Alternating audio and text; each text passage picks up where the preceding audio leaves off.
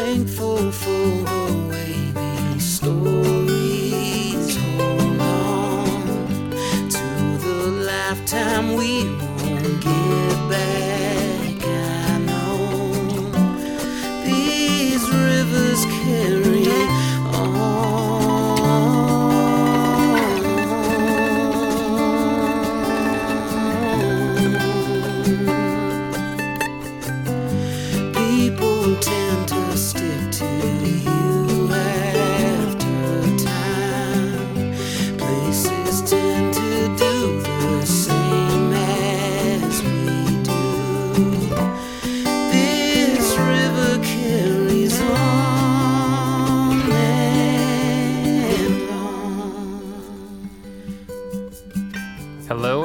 welcome to Kankakee Podcast, where we talk about the people and places of Kankakee County.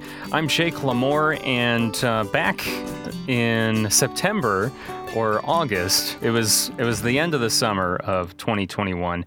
I was uh, invited to play some kickball with the uh, the Kankakee Public Library, their their teen zone.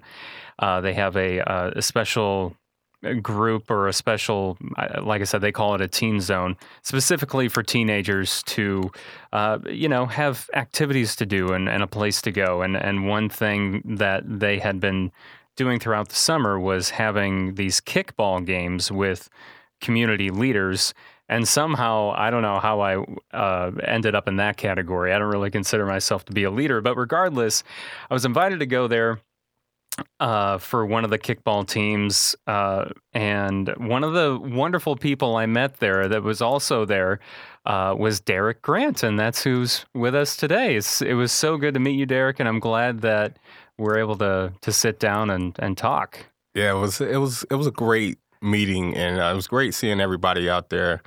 Um, all of the the community leaders, and I think the mayor was out there as The well. Mayor, Mayor Curtis was out Mayor there. Curtis yeah. was out there. Um, let's see. Well, Kent Wade showed up uh, like during the first, like middle or end of the first game. So he Yeah. did make an appearance. People are probably familiar with him since he's been a guest on the podcast too. oh, okay. Um, and then some of the other people, I I know that you know we briefly met, like, oh, hi, my name's Jake, or their name, you know, but I don't remember specifically, like, Yeah, Who I- I they think were. some of the people was from the library.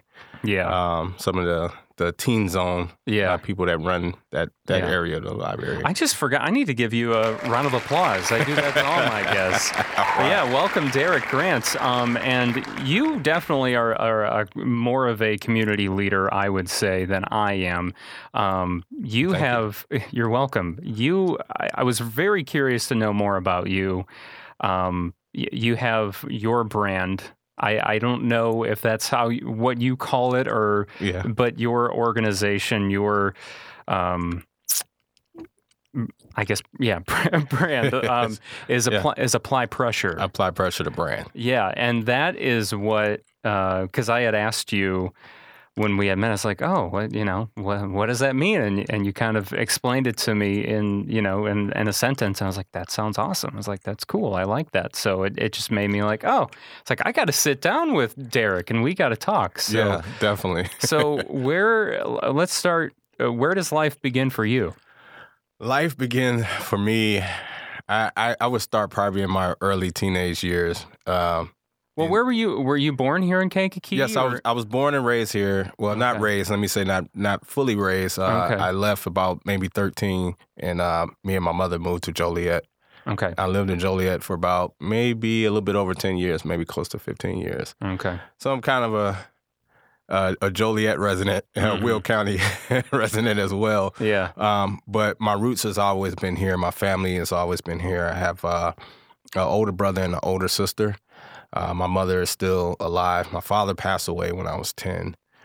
Um, so yeah, mostly you know cousins and everything like that are all still here. so when when you were growing up in in kankakee uh, what, what did your parents do for a living what was what was life like for you growing up in Kank well in, kankakee and joliet i guess Yeah. Uh, well, like I said, in, in, when I was 10 years old, my, my father died of uh, cancer. He had a certain type of bone cancer. Um, which you don't hear about too often, and I'm sorry to hear that. no, you don't. It's it's it's kind of rare, I believe. Uh, it's it's like a bone marrow cancer um, that he suffered from. Uh, he spent a lot of his years working at Shapiro, uh, from what I remember. Okay. Uh, what did he do at Shapiro? That I'm not sure. I'm actually not sure what he did at, at Shapiro, but he worked there for a lot of years. Uh, That's something I'm gonna have to talk to my mother about.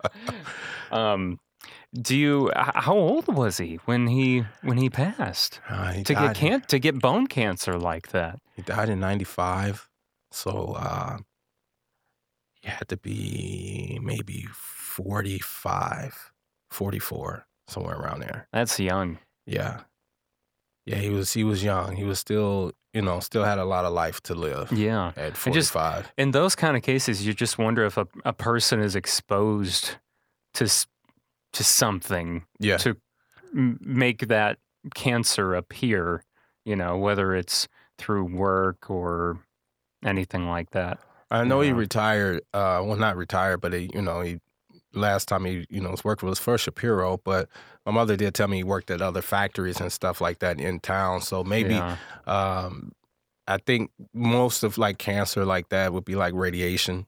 That's kind of what I was wondering. Yeah, I think maybe like long terms of radiation exposure, and you know, probably back when he was, you know, working, they didn't have like certain guidelines or you know, like to not be around in this area, cover up, you know, like we have now. you know. Yeah, I mean, it was better than it was maybe in like the 1970s yeah, or so. But well, unless that's well, that could have been when he was working in those places, though. Yeah, I mean, 1970s versus you know 2021. I mean, yeah, OSHA is up, you know, up your butt. yeah, yeah. you know. So he he was he was born in 1950. Uh, my mother was born in 1952. So uh, in 1970, I think he would be like in his 20s somewhere. Yeah, yeah, exactly. And there would have been um, there would have been quite a few uh, factories open in in Kankakee uh, at that time. Yeah. So, um, so what what do you remember about about your dad growing up? I mean, in in your early life. It's it's weird because uh, my my brother my, my my brother he's the oldest, and then it's my sister, and then it's me.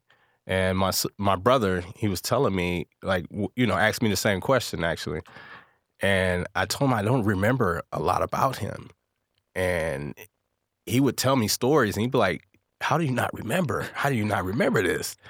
And he'll tell me like, "I think you have this thing that's called suppressed memories." That because I was ten years old when he died, and it, what he thinks is that my mind just to protect me as a child, I suppressed the memories of him, and I didn't want to. I didn't want to, you know, deal with it. So my memory is very vague of my father. Uh, I know that he loved me. I know he was there. I seen him all the time. You know, from what I remember, but um, certain things of his character, I can't remember. So, at uh, when he passed away, age ten, what happened then? What uh, what were you thinking in your mind? Because now I'm I'm very curious with you're talking about like the suppressing of, you know, you don't remember a lot. Uh, So it, it almost sounds like uh, things you remember more from when you were, well, I guess at least when it pertains to your father, though. You know, um, you don't remember things before.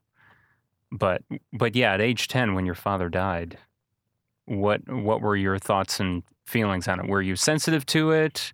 Were you just, did you just kind of go about your, I kind of just went about just life. Um, my other siblings and even my mother described my my demeanor at the time as just like emotionless.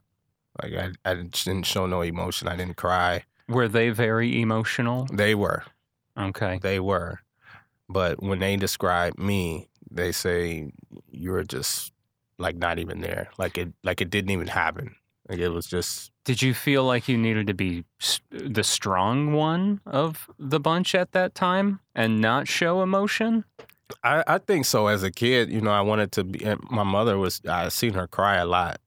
Seen her at times where she, you know, would just kind of go off somewhere else, and and she would be crying, and I knew it was because my father was not there because you know she missed him and being married. You know, my young mi- my young mind at the time was just like I know she misses my father, but now as as, as an older person, that bond that you have prior before having children, they were they were married.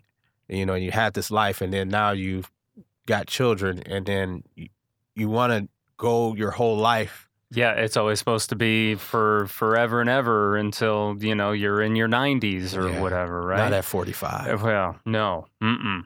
Absolutely not. So No, it's just so soon, so sudden. So your father passes. Then what happens with with your family? What happens with you guys are still in Kankakee at that time? Mhm. So what's next? uh, my my brother is six years older than me. My sister is four years older than me. So you're the baby. I'm the baby. Me too, man. I hear you. Yeah, shout out to the babies, man. Shout out to the babies. Yep, that's Yeah. me.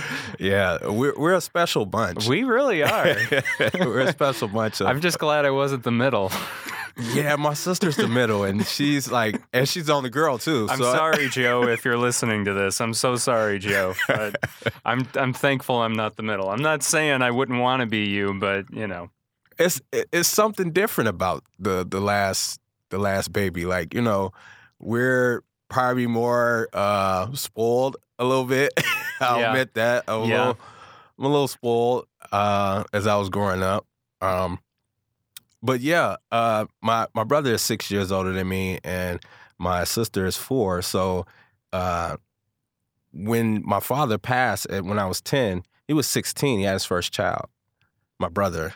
Um, so he became a father, and as you can imagine, a ten year old and a sixteen year old that just became a father. Me and my brother didn't have anything in common. So he was my older brother, but then it was like we were so distant.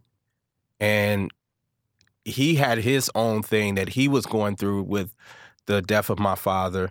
And maybe he didn't, you know, connect with my father the way he wanted. You know, how, you know, that thing of like, you know, people pass and we, we like, man, I wish I had done this. yes. I wish I had to spend time with my father. And him being older, he had a more developed mind than I did. So he probably took it more harder than me.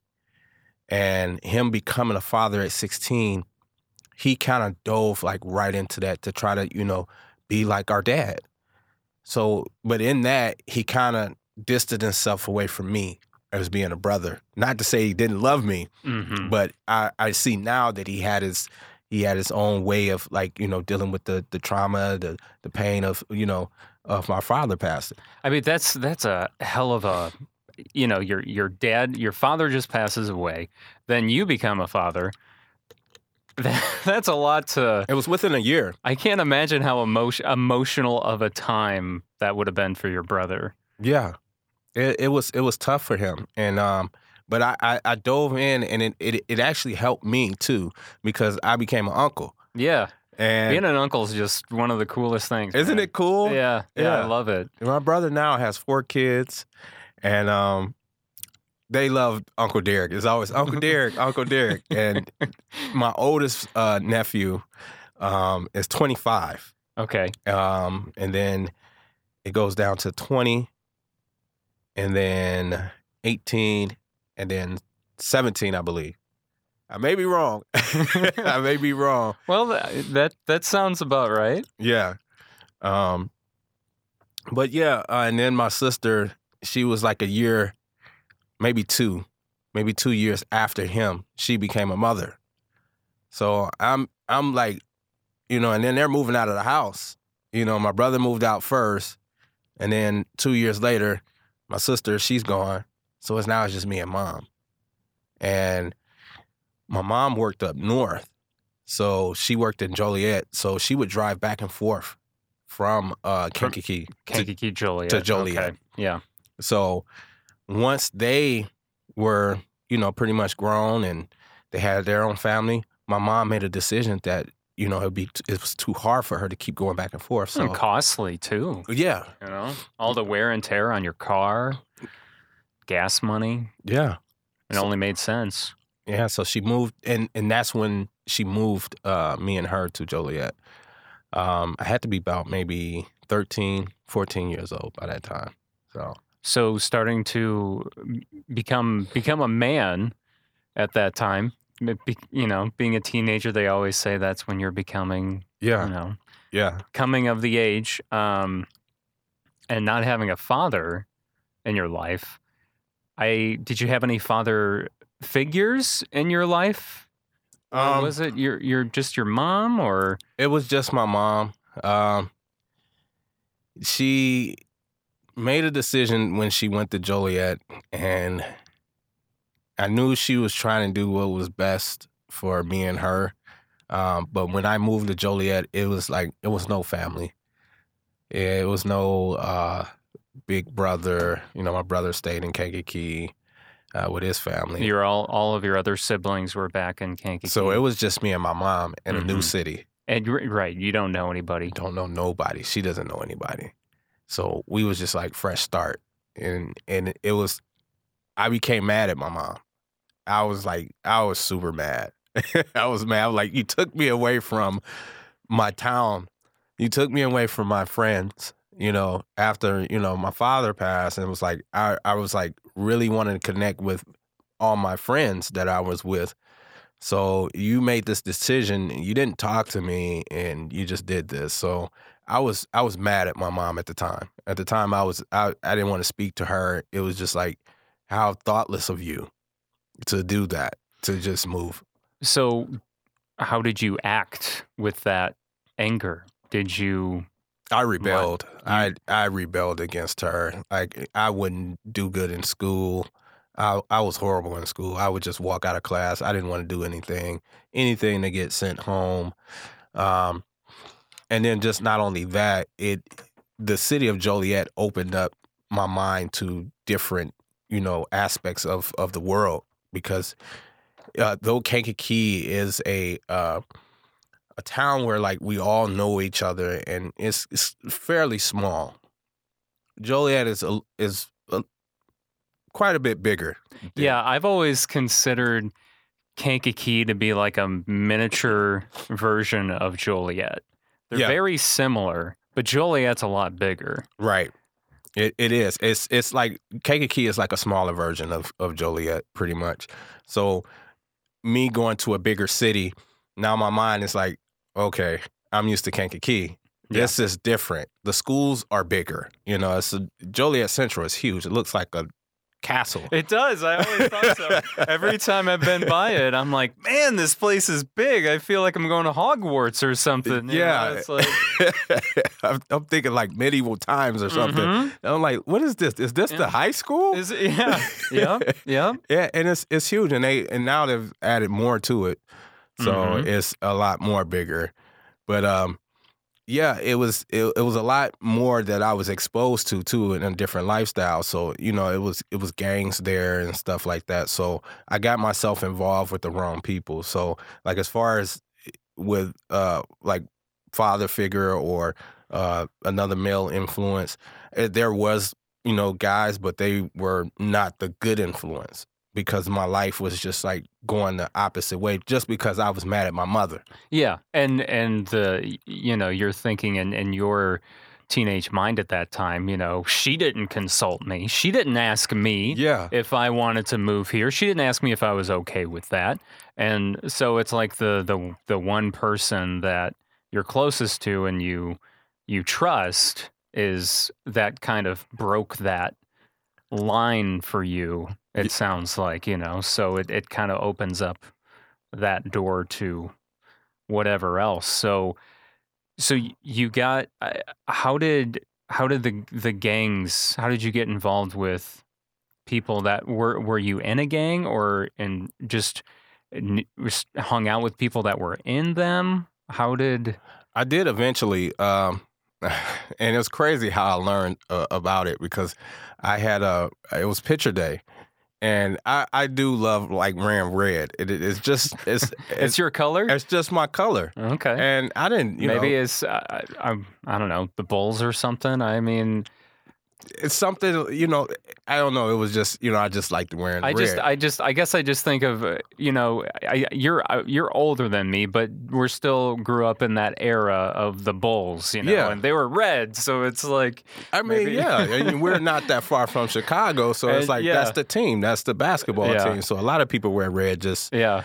I don't know. I feel like a lot of people more red wore red at that time, even if it was, it it, it was like had nothing to do with the Bulls. I think we just all saw a lot of red all the time. it was we like were- subliminal that- messaging, yeah, like you we know, like just red, red, red, Right. red. Yeah, we were just attracted to red because we were constantly seeing it because of the Chicago Bulls. because of the Bulls, right? And you probably like if you went to like other cities where like their team is like different, like the Lakers or something. You probably go there and see a lot of people Blue- wearing purple, blue, or, pur- or purple, or, yeah, or gold or something gold, like yeah, that. Whatever. Yeah. Yeah. Yeah. So Yeah. it's like subliminal messaging, seeing the red all Yeah. the time. So it's picture day, and you're wearing red. yeah. Okay. Not knowing that, you know, I'm not familiar with gangs. Oh man. I don't know nothing Oh, about man. gangs. I didn't know.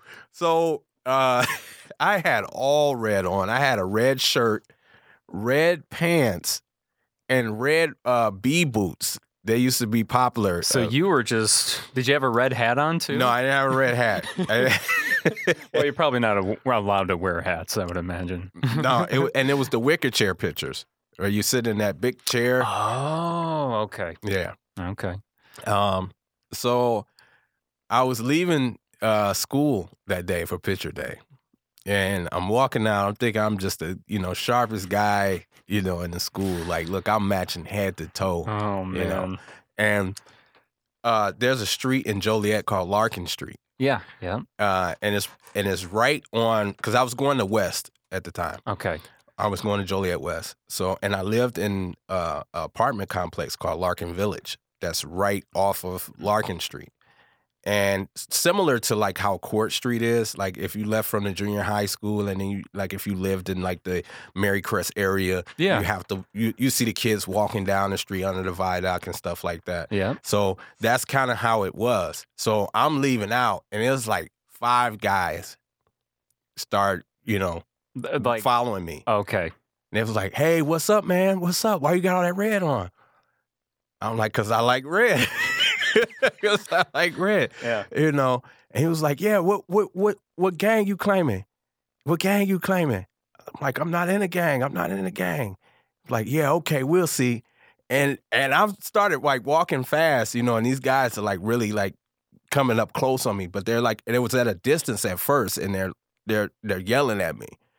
So now it becomes a foot pursuit all the way down So Larkin. they start chasing. yes, you. they start chasing me, and um, before I can get home, they they caught me, and man, that was like the the worst whooping of my life.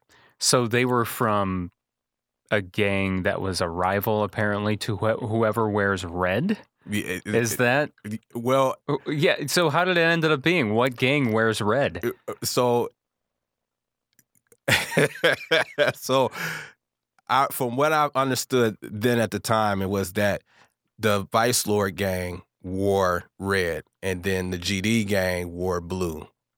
So, And were those guys wearing blue? and they were they were wearing some of them were not all of them. They was like kind of black, you know, wearing various colors. Sure. But because I was just like this bright red stop sign, yeah. Right. It was like- Everything was red. everything was red. So um, I didn't think I'm like I've heard about stuff like that, but I'm like that's in California. where- Yeah. Yeah. know, I've not- heard of stuff like that too. yeah, and I, I wasn't thinking, you know, uh, but I I learned that day, and like I said, that was the worst beating I got in my life, and uh, being um, being beat up like that, and then going home, my mom because she worked so much, she was always like either sleep or she was um you know at work. Yeah. And What's your mom do for a living? she was an RN. Oh, She- okay. She, did uh, private home duty nur- uh, nursing where she took care of a uh, a young man that was on a ventilator. He was paralyzed from the uh, the neck down, Wow. and she took care of him. Uh, I want to say at least till he was at least till he was like 22, but she started when he was like two. Oh, so that was like a son Yeah, to her. that was like a son to her. Yeah, and uh, she talked about him all the time. Did you ever meet him? Yeah, I did. Yeah? I, I met I met him. He was uh, really nice. Uh, he was only supposed to live, I think, to about ten years old, and because of the good care and treatment that my mom did for him, it extended his life.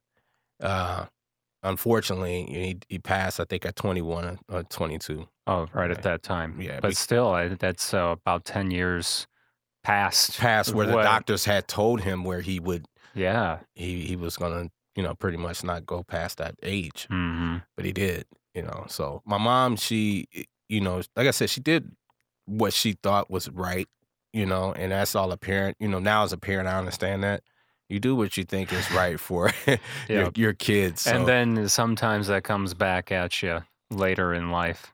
it does, You know. Yeah. So so what? Ha- so after you know you get jumped, you get attacked, you get beat up. Is your your mom doesn't see this? No, Does because she know about it? Did you ever end up telling her about it? I when mean, I got grown, I did. when you got grown, you did, okay. As a kid, I didn't Okay. because I was still mad at her. Yeah, I was still mad at her, and and as well. I would espe- probably, especially after that. I, I I soaked in my wounds, and um, I told myself, I said, you know what, that I have to make some friends out here, you know, because that's crazy, you know that, and that's still, and that's that's like bullying. Like I don't, I, I hate that stuff. I hate that stuff. So what happened after that then? Um, What happened then? Even like the next day? the the next day, I just went back to school. I, I mean, I had to go back to school.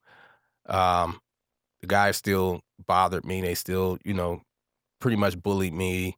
You know, always kind of approached me. They wouldn't listen to me for anything. I saw one of them, and I was like, "Hey, man, you know, I'm not with any gang, right?" Did you ditch red after that? I, I did not wear red for years. Yeah, I for bet not. years, Yeah. I, I was like traumatized almost, and I would never wear red. I don't see you wearing red today. No.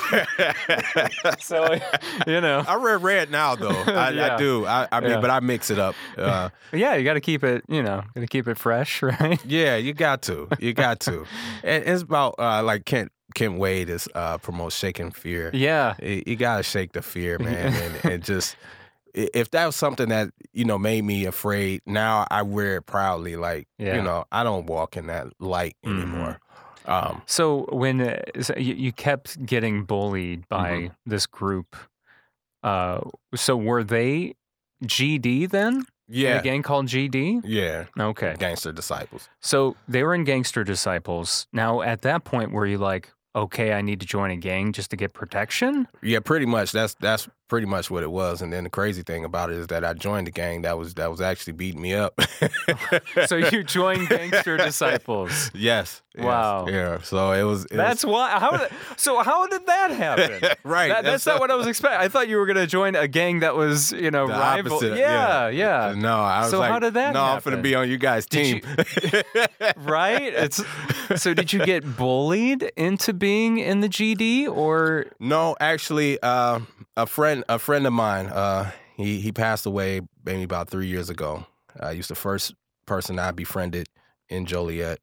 Uh, he became like a mentor almost to me in the wrong way, but in some ways it was a good way too. Um, but he showed me a lot of the uh, the gang life, the street life, and everything. And he pretty much kind of just took me under his wing. And because people started to associate me with him, and he would tell everybody, "This my brother. Leave him. You don't touch my brother." And he was pretty feared at the time. He was pretty feared guy in the city of Joliet. So when people started noticing that, you know, that's who I was rolling with, I didn't have any problems after that. And um, I started doing, you know, pretty much the wrong things, you know, on the wrong side of the law you know, it, things to spite my mother. I think, and, in all in all, it was things I was trying to get my mother's attention. That you know, you brought me here. This is your fault. If if you had left me in Kankakee with the people I know, this wouldn't happen to me. Not that I blame her now. I don't. want- That was my No, no, mindset uh, as a child, right, Or you- then at the time, right? You do you do the easy thing, and you blame. You know, and, and of course, sometimes you don't really understand when you're that young that you're like, oh, wait a minute, this is on me. Yeah. You know, I got to take responsibility for my actions, regardless of what is happening around me. I, I am still responsible for my actions, you know, Right. no matter what is happening around me. So you join the GD and you you you gain a brother. You gain an older brother, a father figure. And what kinds of things was he was he like the person to assign you to do things or how how does the the gang life work cuz you got someone like me and others that are listening that just have no idea Yeah. and I really have no idea. Like all I hear is just you know things you hear or read on the news or hear from a friend, and like that's it.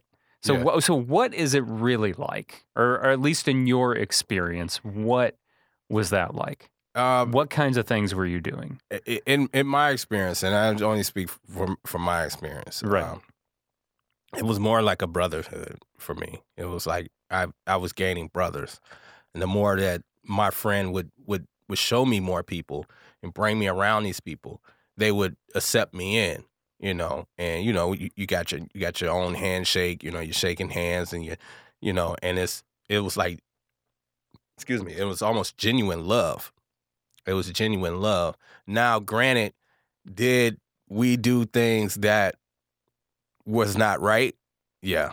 Yeah. Did we do things that we were breaking the law? Yeah. Yeah. Um when when it came to times where we would go out or go to like parties and stuff like that and we knew that the the the opposite gang was there, you know, it was it was no question. It was like you had to you had to get down. You had to fight for what you're a part of. It was no talking with them or any no reason and no rationality. And it sounds like that was done on purpose. In those times, you would go to a party knowing that the other side is there. right, right, and and and it still carries on. Even sometimes I see today, you know, the kids are doing this, and like you knew they were gonna be there. Yeah, You knew you we knew it wasn't like we were just going out just to have fun yeah. and just go to a regular party. You know, It's all about making a statement. It's about yeah, it's about making a statement. So it was like things of that time, but then it was like it was the good times, you know, at that at that time. You know, it's like you know you you uh you had the older guys that was in the in the gang. They would go to like the liquor store and get liquor, you know, and and drugs and stuff like that, and girls and party. You know, it was like really like it was it was like I said, it was like a it was like a brotherhood. It was like a brotherhood that I was in for me it wasn't always just like, hey, we're gonna go rob this person or this is the set of things that you have to do. You know. It, the uh, gangster disciples wasn't like that. They didn't have like a they have a code or anything like that. I know. Uh as far as like things that you couldn't do, hmm um, Things you couldn't do or things you had to do or I, I I never had to do anything. I never had to do like And I know nobody- every nobody gang- forced me to do it. I know every gang's different. Yeah. Obviously, not all the gangs are the same, and I think that's something to point out too. yeah. You know, some gangs are just kind of like, okay, that's medi- more like mediocre or, um, not as aggressive, I guess you would say. No, I would say like um um a gang in its in its in its in its core, at least for my experience with the, the gangster disciples. Excuse me. It's not meant to be um a violent show of violence or a show of aggression.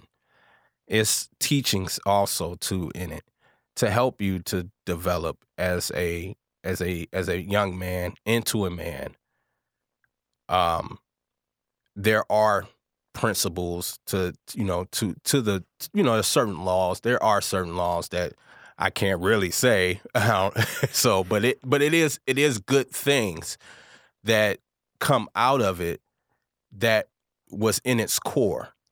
Now we all have people that will take a good thing and manipulate it and turn it into something that it was not originally created for. It really wasn't created for that reason to be this show of oh they're just thugs they're just the people that you know uh, take people's money uh, you know steal cars or whatever you know commit crimes. They're no good most of the time in these situations of gangs from what i've seen is was kids like me that just didn't have friends got picked on and wanted to be a part of something and a lot of the kids today are that's what they're doing. They they want to be a part of something and want to feel like they belong in a brotherhood. That I'm protected, that if someone did try to bully me, there's somebody that's gonna come get you. If you think you're bigger than me, I have somebody that's bigger than you that will come in. I'm not alone. You know, that feeling of being alone is the worst feeling that I felt when I came to Joliet. It was like, I'm by myself. I have nobody, you know, and I'm just with my mother, you know. So So when you were in the gang then, I know it was more about protection for you and mhm. sounds like your your mentor he knew that. Yeah. You know. So did you end up c- committing a lot of crimes in the gang or were you mostly just kind of there or did he make sure that you didn't do a lot of that stuff or and that maybe you just witnessed it and weren't actually partaking or I I took you know what it's so crazy uh man God rest his soul man uh, I I took on my own identity because of my my anger. Uh, I I was I was so mad at just a lot of things. I was mad at my mother. I think I was some somewhat mad at my brother too because I felt like he wasn't there. Like even though like hey I, I get it. You got a family or you know family guy you know but um But you, you probably felt that way, I would imagine, because I feel like in most families, when the when the father dies and you've got the younger brother, it's usually the older brother that's like, okay, you know, it's my responsibility to He takes the charge. Take the charge. That's Yeah. kind of the the you know the the expected or the expected or the stereotypical thoughts and feelings, right? So I would imagine that's probably why you felt that way yeah because he just he's got he's got his own family now, so he doesn't have time to be there for to, you. to be there. Yeah, and and and and it turned into like a, a, a anger that I I just built up, and I I would take it out on other people. So that that's where like I when I say like I I kind of conform my own identity, knowing that I had like you know protection, and I knew I had like guys that were behind me that would ride with me no matter what, you know. I I would start stuff with people, so I became the bully. I became a bully from being bullied, and it was just in a sense of to show like I'm tough, you know, to show that I was I was tough. So um I I I've I've committed uh crimes of, you know, um home invasion, you know, going in, you know, other people's houses, stealing, um battery, you know, just things that out of just anger, just wanting to do stuff. And and it wasn't like I chose the life. I didn't I didn't want to just like really it was just like it, it came to me because I out of a sense of just wanting to be protected and just wanted to show a, a sense of strength and to show that like you're not gonna mess with me. You know, you're not gonna mess with me. And I became this this really fearful guy pretty much as, as time went on was that you, you see me, you knew what I was about. You knew I was either gonna you know, beat you up, rob you, do something to you. And I and, and it was like I gained respect out of fear. Um but he would always tell me, you know, like, hey man, we we don't want to do this. You know I mean? Try to he would in in certain situations would try to steer me the the right way. Like, hey man, go why don't you did you ever think about going to school? Stuff like that. He would ask me, you know, like, hey, what's what's a what's something you like to do, you know? And at the time, I wasn't trying to hear him. I was just like, man, I, I like this Mhm. gang banging. That's what I like doing. It it, it was it was times where I, I definitely didn't want to do like a lot of things, like you know, hurtful things. But then it it'd come times where it was just like it was like a release. it was I had to release. It was like if I didn't do it, I had to go do something. And so it became almost um, like a habit or an addiction. And it was it was it was a lifestyle. You know, 'cause well, I, yeah, lifestyle. Yeah, absolutely. I had started uh, uh, selling drugs as well. So in that mindset of selling drugs, I'm running into different types of people, you know, and in that lifestyle, and then people, you know, not paying you money, and you know, you you you- it, it changes your the way that you think. It changes the way that you act and how you respond to people. So I had this really bad, you know, negative like lifestyle that I was living, and it was like just going really nowhere. And I and I I knew that I knew that it was only two places that it was to take me. But at that point I didn't care.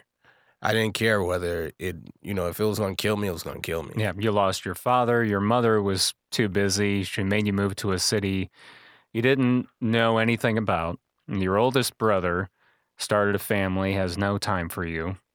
Yeah. It's it's like a perfect scenario for chaos. You know, perfect formula for that. Yeah. And, and that's what it became. It became like very chaotic in my life. So how long were you a part of GD? How long did this go on for? It it went on for quite some years. Um, it got worse uh, when I turned 17. Uh, when I turned 17, I had something very traumatic that happened to me that changed my. It, it should have changed me for the good, but it actually intensified the way that I viewed the world and how I acted with. it. That was like small stuff. That was like just small, just because I was young. And uh, when I was 17, you know, traveling back and forth from uh, Joliet to Chicago, I had met a uh, a young lady that I started dating, but she lived in Chicago. Well, she lived in Skokie, Illinois, which is like kind of As north. it's north of Chicago. Yeah, yeah. but not that far. It's Not no. Yeah. Skokie is like it's right there. You can Yep. cross right into Chicago, North Chicago. Yep. you're right there. yeah, Uh, Skokie and uh, Evanston. yeah, yeah. Yeah, like- Evanston's right by. Yeah, right there next to it. So uh, that's where I would go. And and the crazy thing about it because I was still mad at my mother. So when she would be asleep, I would take her car. oh man, dang. I I would take her car to go see her. ah, And uh, I, I still don't to this day don't don't see how she didn't know I was gone. she never knew. She never knew. She never to this knew day. you took her car until you probably told her one day, finally confessed after all these years. Hey, mom, I used to take your car while you were asleep yeah, I, I'm like mom and drive it to Skokie.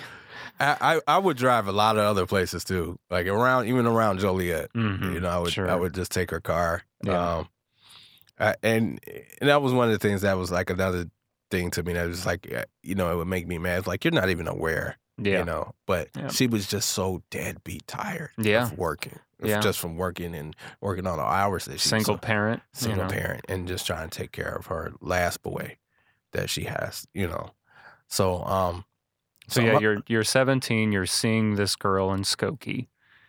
and I would go up there and you know we'd go on dates and you know go out to to the movies and you know things that teenagers do Right. you know Yeah. and I, I was still kind of like in a uh, still had a good mindset on me you know and I was actually actually I was in Job Corps at the time uh, I had actually went into Job Corps by the advice of my friend.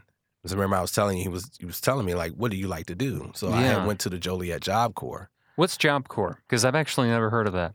Really? No, no, I've never heard of the Job Corps. So Job Corps is a place where uh uh it's from I want to say from 16 to um about 23 you can attend there and you can get it's like a trade school. Oh, okay, You can get a trade, you can get your high school diploma, you can get your GED. okay. So you learn things like culinary arts, uh auto mechanics, uh welding. So you learn a, there's a lot of trade. Uh, Yes. you learn a lot of the trades. Yeah. There. Oh, okay. And uh and it's crazy you don't hear about it a lot uh no more, but back then it was like Job Corps was the thing for you know everybody to go to. There were kids that were leaving high school and they were going to Job Corps because they knew they could still get their high school diploma and they could get a trade. Um, That's a decent deal.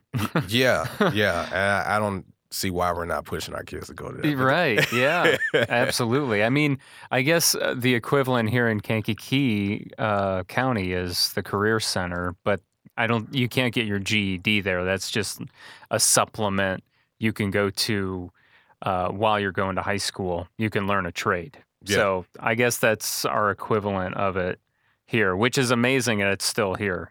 It's been uh, it's taught so many people the the trades over the years. But anyway, so back to back Yeah. to you in Job Corps though. Um, but yeah, I was I was attending Job Corps, and they give you leaves. So like if you're a resident, like because you could live on the campus. Oh wow. Yeah, so it's they they have campuses where they have dorms and stuff. So it's like a college, but it's just a, a it's a trade school college, pretty Mm, okay. much. Yeah, that's cool. Um, and they got these all over the United States and in different in different uh, states. So they give you leaves, they give you passes. So you have to be on campus for so long, and then they give you a leave to where you can leave for the weekend. So I was on a weekend leave, and I came home, and then took my mom's car, went up to go see my girlfriend at the time, and she had this friend that would always be with her at, at whenever we would you know link up or whatever. And it was this like this day was like just so weird. It was different. Like the whole vibe was was very different. The friend was was really friendly with me and and really like kind of uh how can i say the word? Um mysterious. She was very mysterious and very like the things that she was doing was was not normal was not regular to what she we would used to do so we had went to this mall that was on Clark Street in Evanston. So we had crossed over into the Evanston, and we was at this Clark Street Mall, and we had went in there and we are you know shopping, doing some things, and she stopped. The friend stopped to talk to another gentleman. Me and my girlfriend, we walked out and got into the car, and we said, "Hey, you know, we're gonna." We're gonna leave, so you know, kind of like hurry up, you know, like come on, Mhm. come on, come Yeah. on, you know we get in the car and as we're like just sitting there, you know, we're waiting for her, you know, just talking. My girlfriend is looking like I'm looking at her and she's looking at me. So she's looking out the window. And so I'm talking to her and I'm like, you know, like, what are you looking at? And she started pointing and she's like she's she's tapping me like, you know, like, look, look, look. And I look, and it's a guy with a hood over his head running up to the car and he and he literally runs up all the way to the car because it, it, it, it I didn't I didn't understand what he was doing. And he's like running up to the car, and he got to the car so fast that it was like in a blink of an eye, he raised the gun up at the window and just started firing inside of the car. I'm literally just like in the, you know, like in a, like a state of shock. It's just, you know, and I'm I'm jumping around in the front seat, and my body falls over on her and kind of like shields her after like what seemed to last a lifetime in that seconds. It seemed in my mind like it was a lifetime. I realized that I had been shot a lot of times. And I crawled to the floor. I crawled to the ground across the passenger seat, and she's screaming. I could hear her screaming in my head.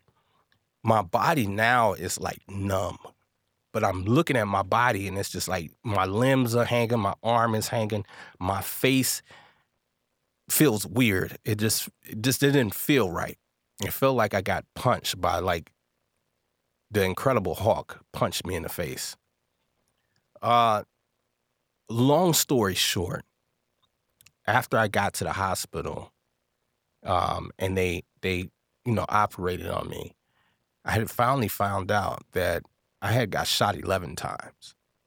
11 times. 11 times. Yeah. And Was your girlfriend okay? she got grazed. So pretty much I I took all the gunfire. Where? So you, it must have just got shot like what? Like in your arms or your I just got shot. places that didn't have vital organs? Well, I, I mean- got shot. One of the bullets went towards my heart. I think they said it was like maybe a centimeter from puncturing my heart. Yeah. I've I've got shot two times in my left arm, um, one in my face, five in my chest, one in my right hand, one in my right arm, and then in my leg. Yeah. And not one bullet hit a vital organ. That's insane. I walked out of the hospital in 14 days. Yeah. And Did you figure out why uh, this guy did this? Did they did they catch him? Did they did did her friend have something to do with this? I, I, I believe she did. I, I believe she did um, because we could never find her because she never came out of the store. So when my girlfriend was like, she told me later, it's like, hey, when I was telling the police to go find my friend, they went in there to go look for her. They said, there's no girl in here. Did she ever see her after that? No, Never. no. So she, She mu- just like disappeared off the map. so either she had something to do with it, or she saw what was going on and just just or she, maybe she got hurt herself. But the, the crazy thing about it is that I will never know. Not even to this day. I don't know. and I bet that drives you crazy because it's driving me crazy right it now. It used to. Just It used okay. to. because it like I'm still thinking in my mind like, what what did she do? Did she sell you out? Because at this time you were still in uh, a GD, right? Even when you were going to Job Corps, Yeah. so she could have easily, I don't know, brought you to the table to some other Yeah. Serve me up Rival on gang? a yeah. Serve me up on a platter. right and being like, hey, there's I know this guy. Yeah. Yeah. The, the, the, the crazy thing is that you know, being that I'm not from Chicago, and this is where you know where it happened. Yeah, Um, but she knew, like you know, like I said, every time that I would go up there, she would always be with us. yeah. But she never acted like that that day. It was just very weird. She was very mysterious and just acting very weird. Um, and what really bothered me, it still kind of bothers me a little bit today, but I'm I'm okay, you know, because I've I've transitioned a lot since then. Um, the police came, the detective, you know, they followed up and came to the to to my house. The Chicago detective came all the way to Joliet. And this is, of course, when my mother finally found out that I was taking her car Oh, okay. because I got shot in her car. Right. Was, oh, right. That would have been her car. that was her car. Oh my God. so she she found out. Uh, she found out, of course, in a worse way. Uh, when my mother tells the story, it is it is it brings me to tears still to this day. When she gets, she tells me about the phone call, and she was like, "Hey, I got a phone call," and the first thing they said was, "Ma'am, do you have a son?" My mom said she she hung up the phone instantly because she knew why are you asking that? You know, and they called right back and say, hey, your son was shot multiple times and he is in critical condition in the hospital, you know. And she tells it, it's more like just hearing it from a mother is breaks my heart. Even, you know, she doesn't talk about it a lot. She's just grateful. She still has her son. Yeah. I still can't get. That's the other part I obviously can't get over either. Is you got shot eleven times and you're still here to talk about it, and you're walking. yeah. You know, you're not um, paralyzed or anything like that, or at least from the the visual eye, I don't see any. Just Or- some cosmetic stuff that Yeah. uh you know I had to have my uh I had to have to get reconstructive surgery done to my face. Um that that's oh my god that's that's a whole nother story. yeah, I Uh, bet.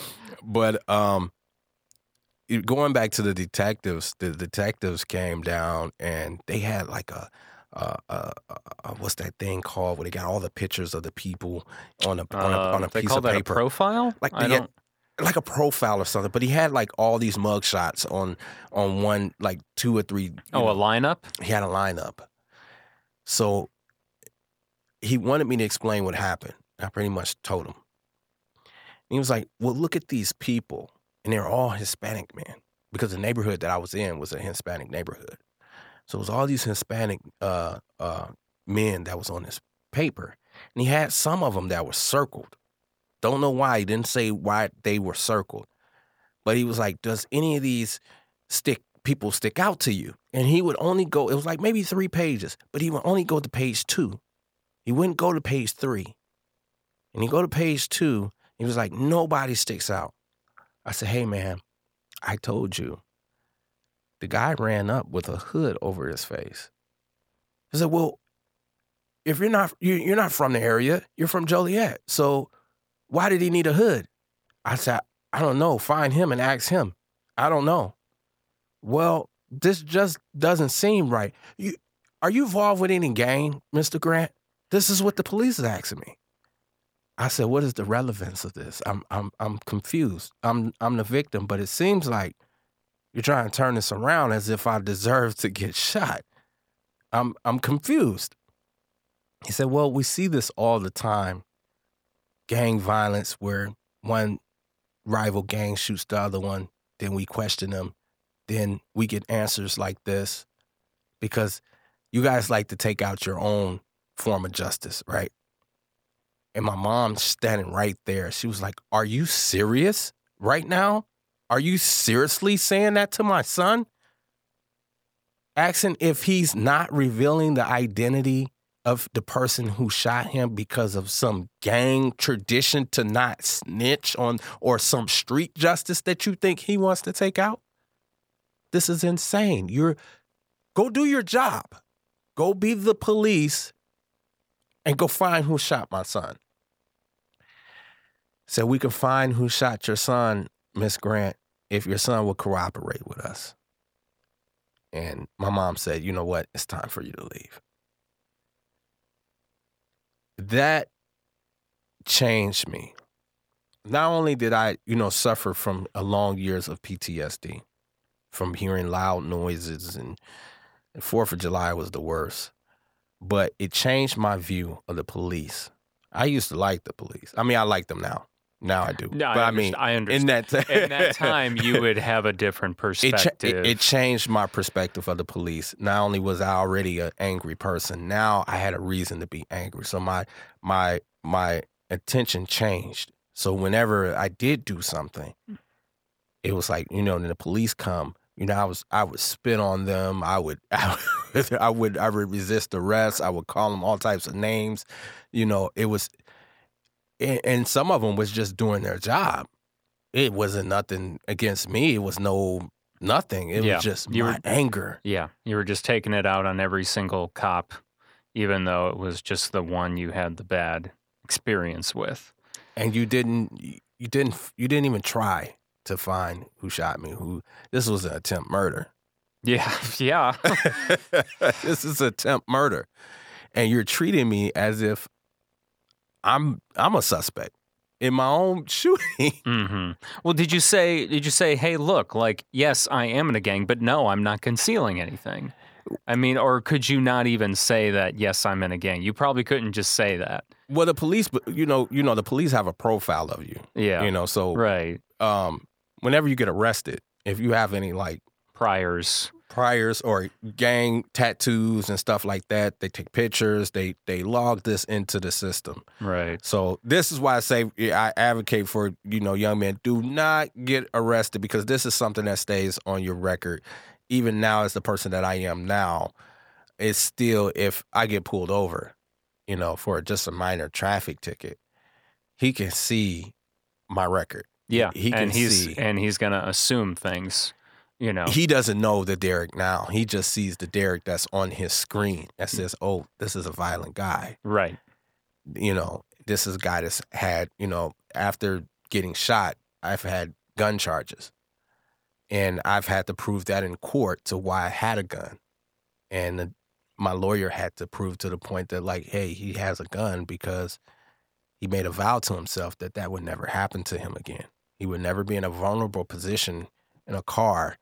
And even, you know, it took me years in a car, you know, for that to even get over that that tr- that trauma of sitting in a car. So did you ever? So you didn't start carrying until after that moment? No, no, I, I, even as you know, as much little stuff, you know, it was, it was like I want to make you know uh, minimize the the things that I did as a as a as a uh, teenager, um, but they weren't like That was obviously extremely It, violent. it it wasn't extreme to the to the point of you know I had pulling guns out on people. yeah, It wasn't that. but After after this experience, I'm sure you were so so you my perspective of the world changed because I felt so vulnerable that any given time, if someone that didn't even know me, I'm sitting in a car with a woman, you run up on me, and then you know no explanation. So it's like I can only assume that her friend had something to do with it. I could I can only assume that. I can't. There's been no justice for that. There's been no police officer, nobody to say, "Hey, we got him. This is why he did it. He confessed." So even to this day, it took me years to get over that fact that I will never have justice. I'll never get that. And it changed my view of the world. Of like, wow, this is this is a messed up world we live in that someone can almost get murdered and then they get treated like a suspect in their own murder and they almost attempt murder. And then you hear nothing from the detectives. Years went by, no call, how are you doing? Nothing. I said, This is the police system? I, I was angry. I said, Okay, if you're not gonna protect me, I'll protect myself. I'll make and and of course, then at the time I had a felony. Um, so I, I wasn't legally able to carry a gun. Or I didn't even, you know, not at the time I wasn't a felon, but I didn't have a gun card. Um, so I just got a gun myself, you know. And whenever I would drive or wherever I would go, I made sure I had a gun with me. Um, whenever I was with any friends, we sit in the car. I couldn't sit in the car. So I from was 18, say after that. 19, 20, all the way up to like 28. I'm 37.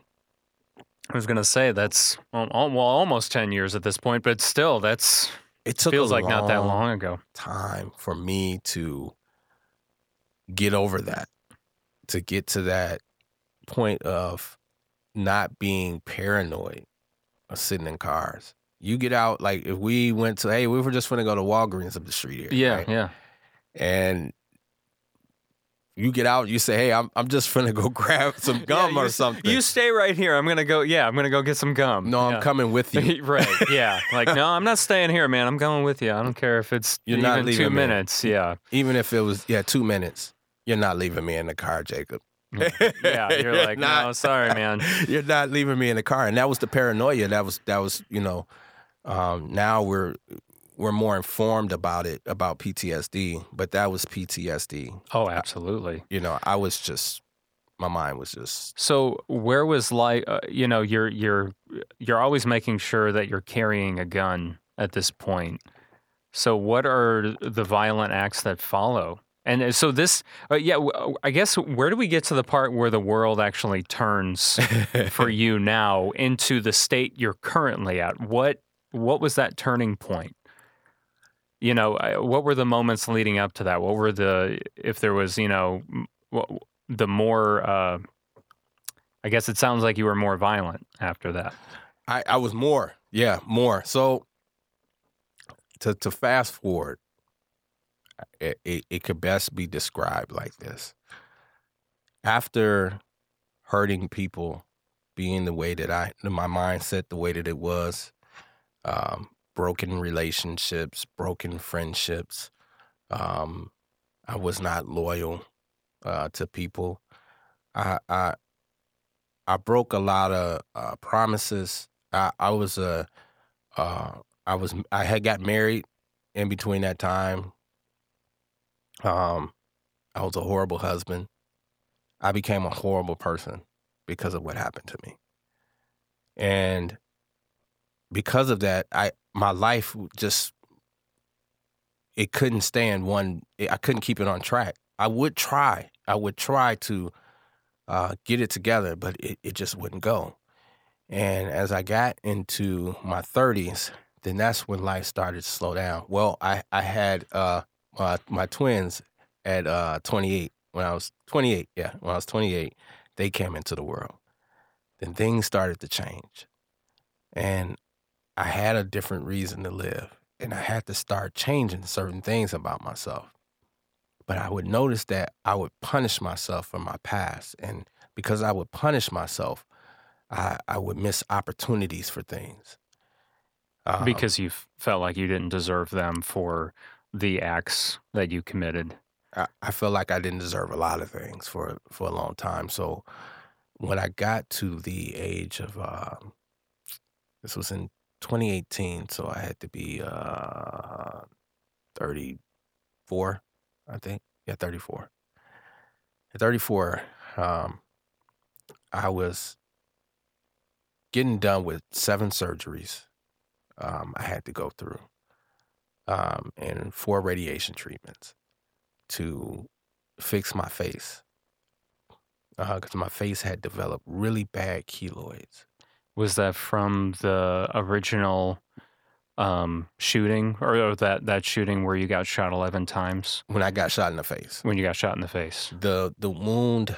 and So as I grew older, I grew a beard. Okay. I, used to have a pretty thick beard, okay. um, and the hair grew around the beard. Uh, well, not the hair grew around the beard. The- I know. It grew around your The your wound, the your scar, wound, the scar. Okay. So, um, the scar started to develop into uh, a, a keloid scar. Um, if you're not familiar with that, that's like if you see guys that get their ears pierced and they have those big things on their on their ear. Yeah. Those are keloids. So my skin is like if if I cut myself, it it it develops this hard tissue. So it had got so big that it, it covered my entire face from one end to the other, even under my neck. And it became infected really bad to where I had to get surgery to get it removed. Uh, and they had to skin graft my face. So uh, that caused a lot of depression with how I looked. So I went through depression, anxiety, um, a lot of undealt with trauma uh, during that time. So in 2018, after I had came out of all of this, I had tried to go back into life to try to try to really like find me and find a different outlook at life. Um, the, and I didn't deal with a lot of the the trauma. So because I didn't deal with that trauma, I got into a relationship that I shouldn't have, and I took a lot of my trauma out on that person. And when I realized what I was doing, by the time by that time it was too late because the person was so uh, done with me and just you know thought the worst of me. And I looked at my life and I said, you know what? Nobody is saying anything good about Derek Grant. I, I've I've wasted my time on earth. I've done all these horrible things because I was hurt instead of talking about it with the right people. And I started thinking about that. And as I thought about that, I thought about, well, maybe I shouldn't live. Maybe it's, I don't need to be here.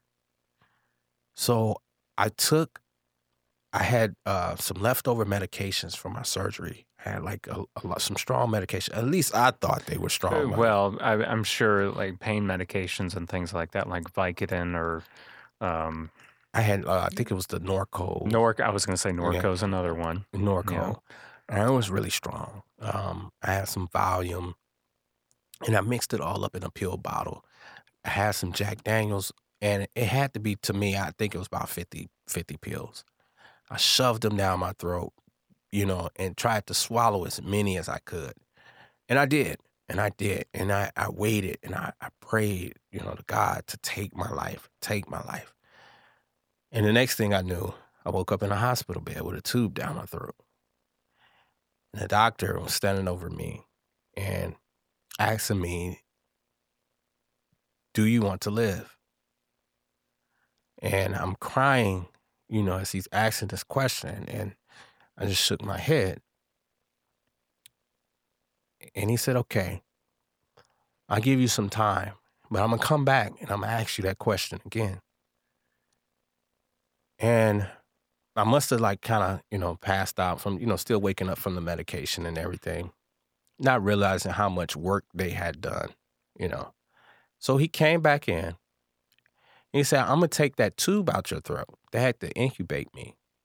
He said, I'm gonna get get the nurses and staff to get in here so you can talk. Your throat might be a little sore, but we're gonna get you some water and everything so you can talk.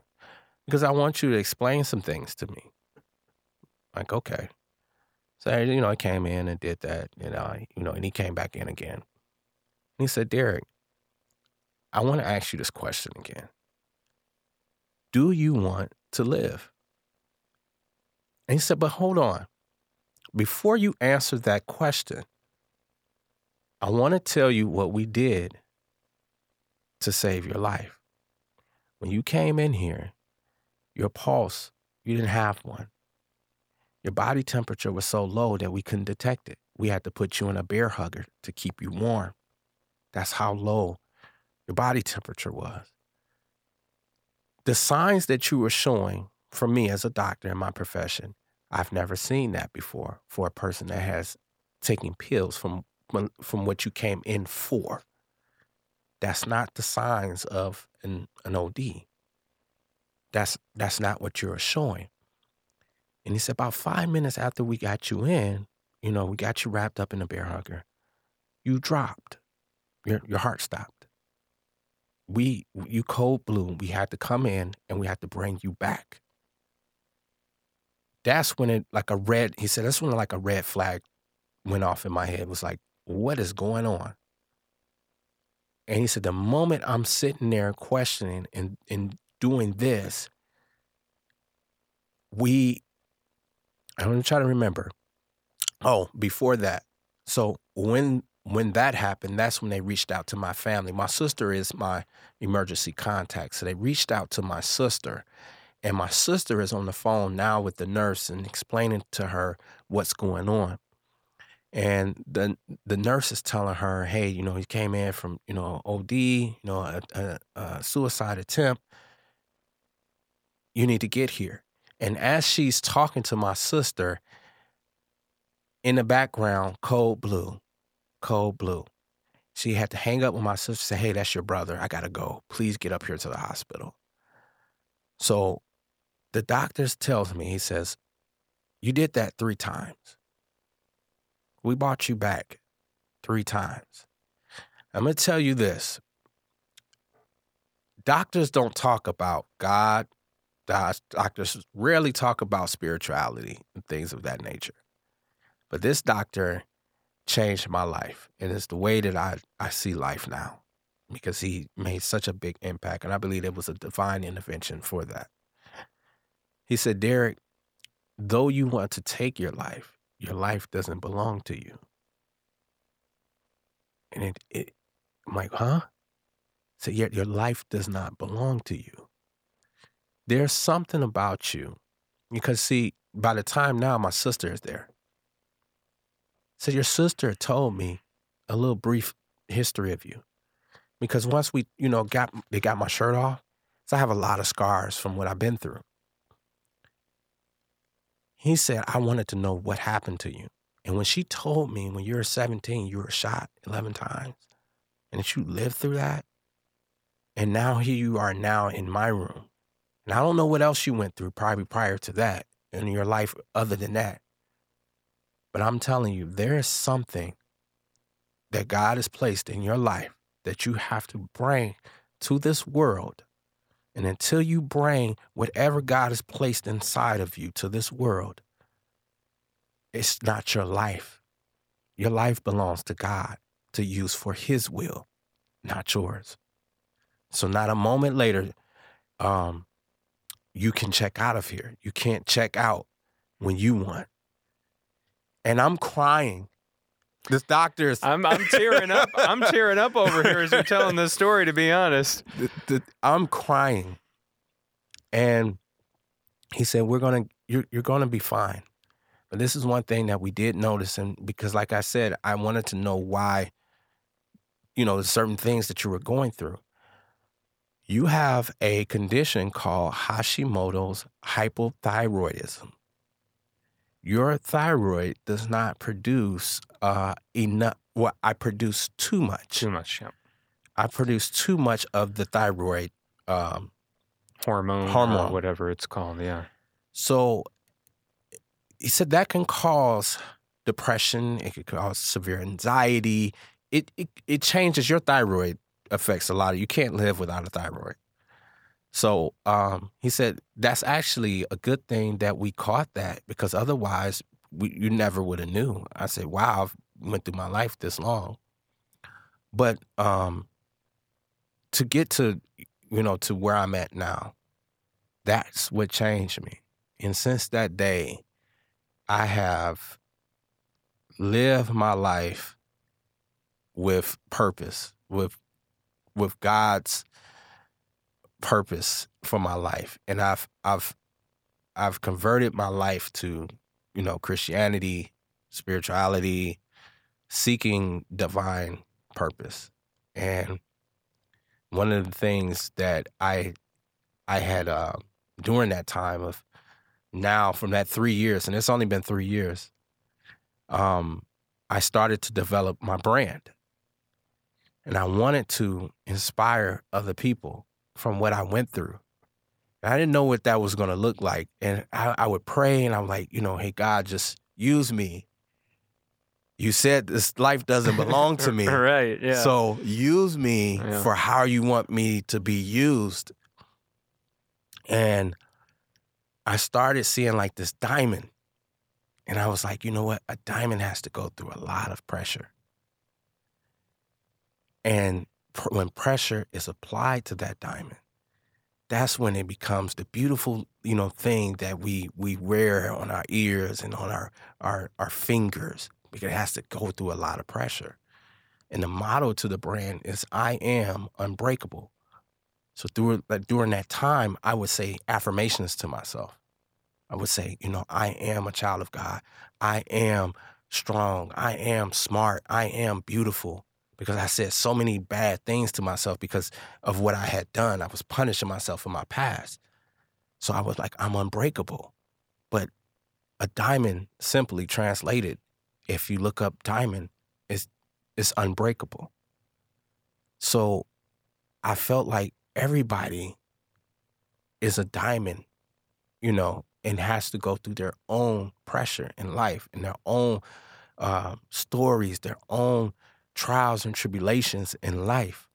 But if you get through it and you get on the other side of it, you will become that precious diamond. But you gotta go through it.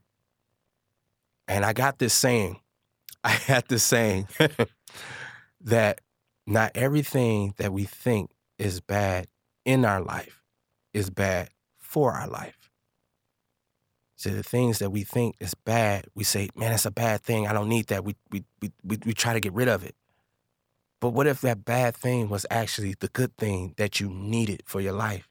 Then you look back and you like, now I see why I went through that. Now I see why. I have no regrets of my life of what I what I've done and what, how I lived because I know how I live now, and I know the the guy that used to be. When I used to think of myself, like nobody had nothing good to say about Derek Grant. Like now, I know that's not true. People that see me now, they say, "Man, I never would have guessed." Dude, you went through that? You was like that? I never would have guessed. You know, that's why I was like, I gotta know Derek's story. You know, that's why I was like, I gotta sit down with him and I gotta learn why, why, you know, Yeah. why apply pressure? Why, you know, Pressure in life is necessary. Pressure in life is necessary. I, I preach that now. It's necessary for your character development. It's necessary for you to be the person that you were intended to be. If you don't go through those things, you skip that. That's that's like um, trying to work out and you're trying to, you know, build muscle. And you say, okay, well, I'll just work arms this day. But I don't like doing chest. Doesn't work that way. You have to work every area of the body. You have to work even leg day. Can't skip leg day. a lot You want to be my personal trainer?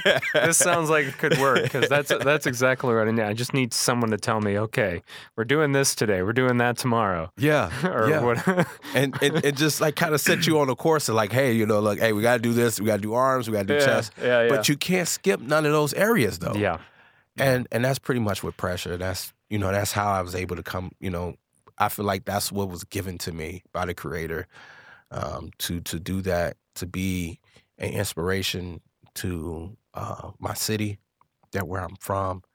Um, I've been back here in Kankakee since 2010, and it and it it hasn't always been good, but for the past three, four years now, my life has dramatically changed as I've given my life to God. And again, like I said, I walk in purpose. I try to use my voice and my story to inspire people that um, are going through mental health uh, things. And, I, and I, I'm an advocate as well for the AFSP, uh, the American Foundation for Suicide Prevention. So I do talks, I do um, mental health workshops now to to to get out there that mental health is so needed for us. It's for so needed for young adults, the teenagers, like when I was, when I was a teenager, and not realizing how vital it is to sit down with a therapist, you know, to sit down and talk about your feelings, to be vulnerable, you know, about these things. I I I wish one thing I wish I had done is I had talked to my mother. I was gonna say because you never talked to her during I that never whole talked time. to her. I never. She didn't know I was going through those things, and she said it. She said, we, we we did sit down. We had a talk. You know, I was grown, and she was like, "Derek, I wish you had told me." And she admitted some things too. So And that's the thing. I mean, I remember being so scared to tell my mom or dad about something that either if it was a way I was feeling or something bad that I had done. I mean, who wants to tell your parents? It's, it's, you know, think of the worst thing in the world that you could have possibly done. Do you really want to go to your mom and dad and say, uh, I did this? No, you don't. It's like the most uncomfortable feeling in the world.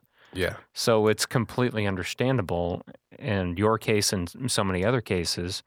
And we've all done it to certain degrees where we just we don't tell them exactly what's going on. yeah. And eh, because we're we're scared of if, if they'll look at us different, if they'll reject us as, Yes. as their child. Like, you know, wait, what is what is wrong with you? You know, you know, I didn't raise you like that. You know, and we as kids, we at the time, you know, as a kid, you you don't want to hear that. You don't want to hear like, you know, your parent. You're a disappointment. Yeah, you're a disappointment. You know, look at your brother. You know, or you know, and you and it's not that as parents, you know, and now as a parent, we don't want to, um, we don't want our children to uh, be in competition with the other child. You know, Or whether it's your child or somebody else's child. yeah, it's it's so uh, sometimes it's hard to understand that it's about um, just being a obviously a support system than being so much as discipline and telling them what they should be doing or or com- you know comparing I guess you don't want to compare you want to just support them through when when they need it yeah. most no matter what they've done And she- my mother has been a, a support. You know, unfortunately, she had to find out um, through the police department what I was doing. yeah You know, but she showed up. I, I, one thing about my mother, I love my mother, and through all my my my bad times, she showed up. She was the only one. And then when I finally realized that, I was like, man, you know what? I was trying to get all this approval from the guys and, you know, be down with the crew and all this and that. You know, whenever I would get locked up, they wasn't there. No, absolutely not. They were as far away as they possibly could be. Yeah. They where's this, you know, brother love when I'm incarcerated? Yeah. it was just my mom, you know, sending me money, you know, um, writing me letters, answering my phone calls. It was my mom, you know. So, um, I love my mom. Shout out to my mother, Ruth Grant. That's my mother. Yeah, mama. oh man. Yeah. and shout out to my sister too. Yeah, you uh, got to give, her. give her a round of applause. You got to, yeah. My sister. Yeah, gotta give she, the sister a round of applause. she has been there, um, for me through through a lot too. You know, whenever I had my my medical situation. So when my mom couldn't come, you know, because she's older, my sister stepped right in and she was right there, you know, and in all of my my mental health episodes where I've just like freaked out, she was there. Through my surgeries, she was there. So much props to my sister. My brother was there too.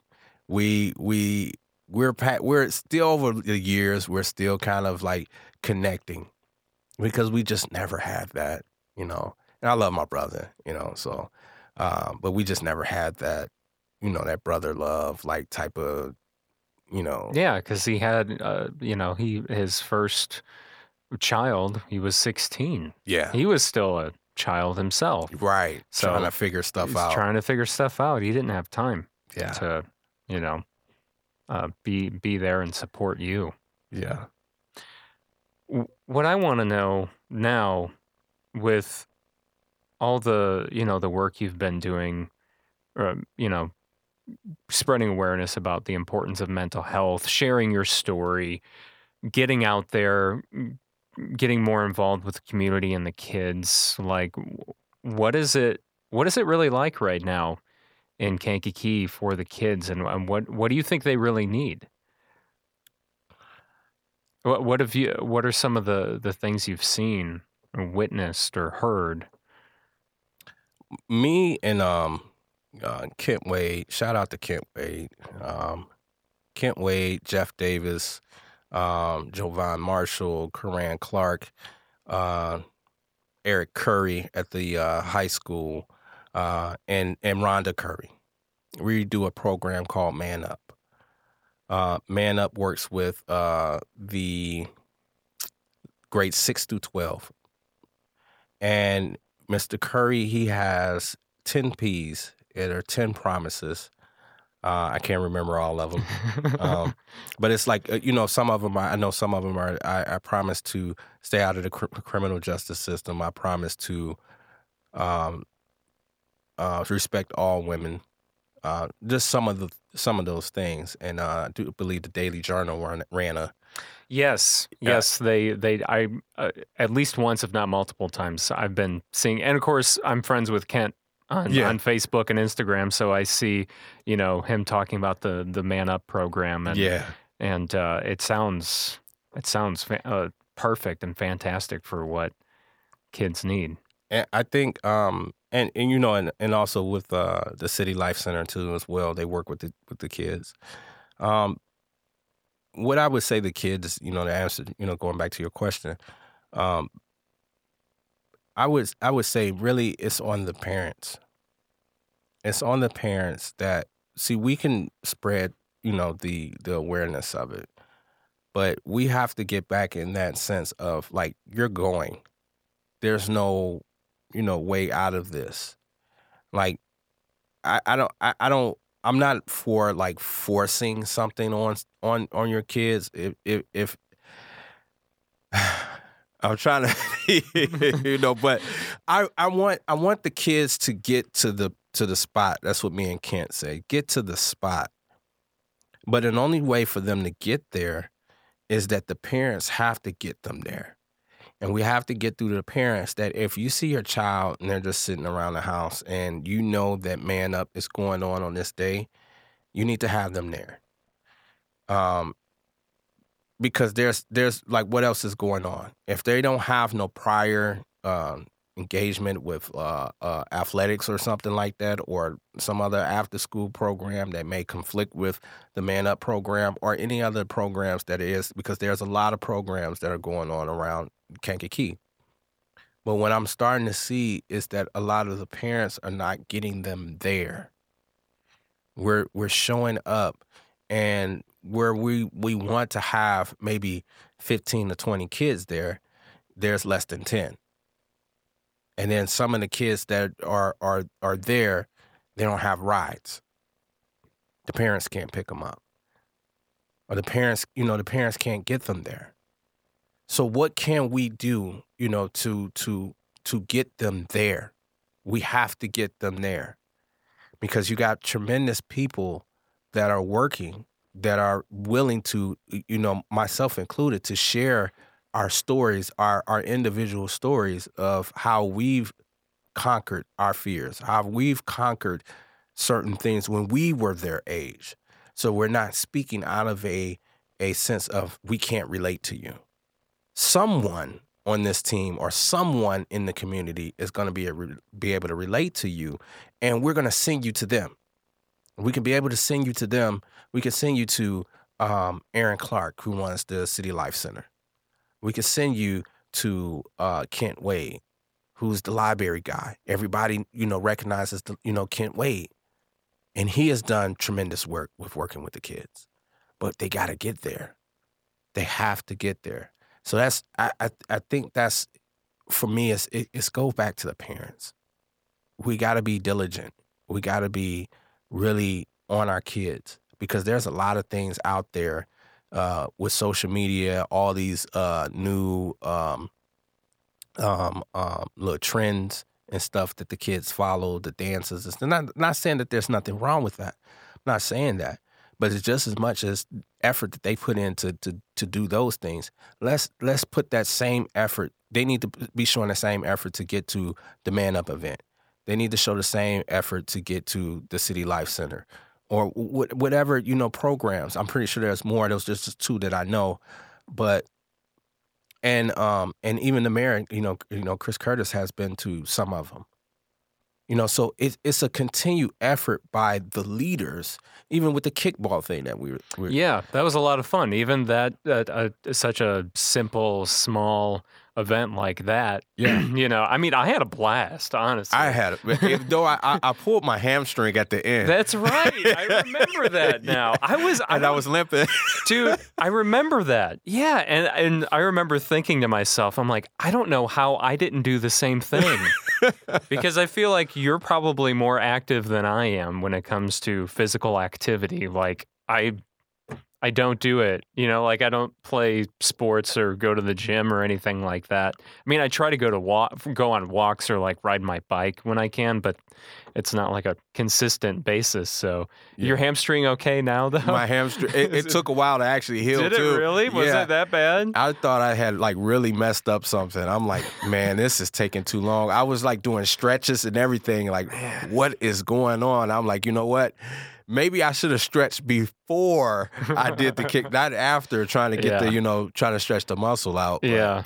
but uh, yeah, it, it, really was so much fun and, and having events like that help. And I, I mean, I feel like the overall, one of the biggest goals of having, you know, the, the teen zone at the, the public library or the city life center or man up, it's just about um, trying to keep kids from from joining the gang activities yeah. or anything. It doesn't necessarily have to be a gang. It could, gang. It could just be anything that's negative. Right. You know, the wrong activities. The, the wrong, wrong activities. Yes, yeah. exactly. And just supporting overall, you know. And I think it's also a matter of um, supporting uh, our our child's dreams, or you know their their ambitions. You know, it, maybe if it doesn't completely align with ours, we still need to support it as long as they're not hurting anybody, right? I mean, it, that's what it always comes down to. So, you know, if they want to um, pursue a career as a football player, okay, you know, like you're going to worry about them getting hurt, right? But you're going to be there to support him, right? You know, even though you think, no, no, no, you should be a doctor, you know, or whatever. Yeah. You know, whatever it is. Um, I, I feel like that's so important. And it, it, it really is because when these kids they do when they do go to these programs and we got them in these programs this is how important it is that the parents be supportive of of all of the positive things because all of these negative things unfortunately there's there's a lot of crime in the city of Kankakee, as small as this town is. We are working with these kids, and then when they get done with us, we take them back to the neighborhoods that's where gunshots are being, you know, like literally, I was taking a kid back from the City Life Center and pulling up at his house, and a couple blocks over, you hear pow, pow, pow. And that kind of messes with their mind because it's like you take them from that and put them in this, and then they come back to that. So for the parents, it has to be, you know, consistent. You can't just like, you know, one day and then they're here, the next day they're not. Because consistently, what they are going to see is the wrong things. So you have to fight wrong with the right things. That's the only way it can be. And as the parents, we have to understand that, that we have to be consistent. We have to keep putting them in good programs, keep putting them around the right people. If they have friends that are not doing good things, then hey, it, maybe that's not your friend. You know, and just being honest, like maybe that's not your friend. Because if they're doing that type of, I had, I had to tell my, my son, one of my sons, I had to tell him the same thing. And he got in trouble at school. And he was, and he was like, well, my friend, well, I said, look, when you started to do what it was, what you did with your friend, you knew it was wrong, right? And my son said, yeah. I said, okay, so that lets me know you knew it was wrong thing to do, but you still did it, right? Because you think you're your friend and he's laughing, he thinks it's funny. It's not funny because see, if he was your friend, he had told you not to do it. He wouldn't put you in that position for you to get in trouble and you knew you would get in trouble and you still do it, you still did it. He's not your friend. And as tough as that may sound, we have to have those type of conversations too with our children to so they can have the knowledge of not sticking around someone and as, as unfortunate as it is you know some some kids are like like that and that's just life. They would have to go through their thing to get out of that situation but the ones we can save the one that we can our own children and the children that we in, in the lives that we, we're in we have to be honest with them like hey you can't hang around him no more. You can't hang around her no more because that's not your friend. Your friend would promote something positive to say hey let's go if your friend is not pulling you away from something negative and say hey let's go to the city life center hey let's go here that's not your friend and and that's why i say it goes back to the parents it goes back to the parents. The parents have to. It, it, it has to start with us. Let me say us. I don't want to point the finger because I'm a parent too. yeah, same here. Like obviously, my son is still very young, but it's going to come a day when, and actually, uh, the day is always the present. So you know, all this stuff can apply even to a four year old. You know, yeah. I mean, teaching them, you know, teaching just simply teaching them right from wrong and and guiding them in the right direction. You know, um, and even still, like, you know, he's obsessed with trains. So I try to do as many things as possible that are train oriented if he wants to do those things you know? So even though like he's not at the point where yeah i want this to be my career it's like that's his interest. So you know i'm trying to support that interest you know? Yeah. um so i yeah i feel like it's and it's just always like i'm i love hearing these conversations because i feel like i'm hoping it's going to set me up well for those teenage years Yeah. when, they, when they come it's like a good it's a good reminder and know. and it'll come quicker than you know. Like they're gonna be ten, and I'm like, yeah oh man, Yeah. more years. right yeah you've got right your your twins are 10 so yeah they're they're coming they're right around the corner right around the corner from teenage. you're like please don't let them be like me please don't I, I, I do. I actually, I'm like, you know, like, don't be like me. But it, it's so crazy that, you know, when you do change your life, that's the beauty. It's because, like, now when I do see people and people that's just now knowing me hmm and I tell them, I say, hey, you know, I, I I've been in prison, I've been in jail, I've been a gang member, I've been all these things. They're like, huh? You, Derek? The the you, the, the church going positive every time I see you post something on Facebook is positive and the motivate Kent calls me the motivational spotter. And and people are like, no, this got to be a joke. and and that's the beauty because it's it's like the the caterpillar that turns into the butterfly. You see a butterfly, you never knew it was this little ugly little bug crawling on you know, you never knew. Like that's what it was. Like yeah, that's what it was. That's what it was. It's not anymore. So and that's the beauty. And when I talk to my kids, I I I talk to them from a place of I know both sides. I know where this can take you. I I know. Um, there's one of my boys. He he has uh, a little temper. He does get mad, and I, I see. I said it's okay to be mad. I don't want you to think it's a wrong thing by being mad. Like I'm punish you for being mad. But anger used the wrong way is a a bad release. But if it's used the right way, it's good. So just use it in the right way. And we have to go through with our kids uh, the right ways to release that anger, that they're not taking it out on society or taking it out on their their their sister or their brother or Anybody. anybody, right? That may tick them off.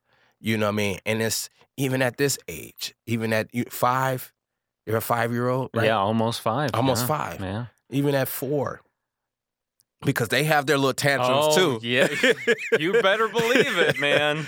And- oh, man. and and right now he a- another thing I've been trying to work on with him is this is usually the age where they they always have to win. Right? Yeah. You're playing a game with them and if they lose, they're just a sore loser about it and they'll get angry or they'll get sad or and it's like hey man, you're not always going to win. Right. you know, so it's like try we've been trying to like teach him that lesson too, you know. and it's getting them prepared that, you know, you're not going to win all the time. Exactly. It, it's getting because prepared if if. I condition him to just let him win every time, then well, that's not going to be good. it's not when you get older, it's like you know. Then that's when that anger comes yeah. because I lost. Yeah. you know. But you know, being a good sport about losing sometimes it's it's okay.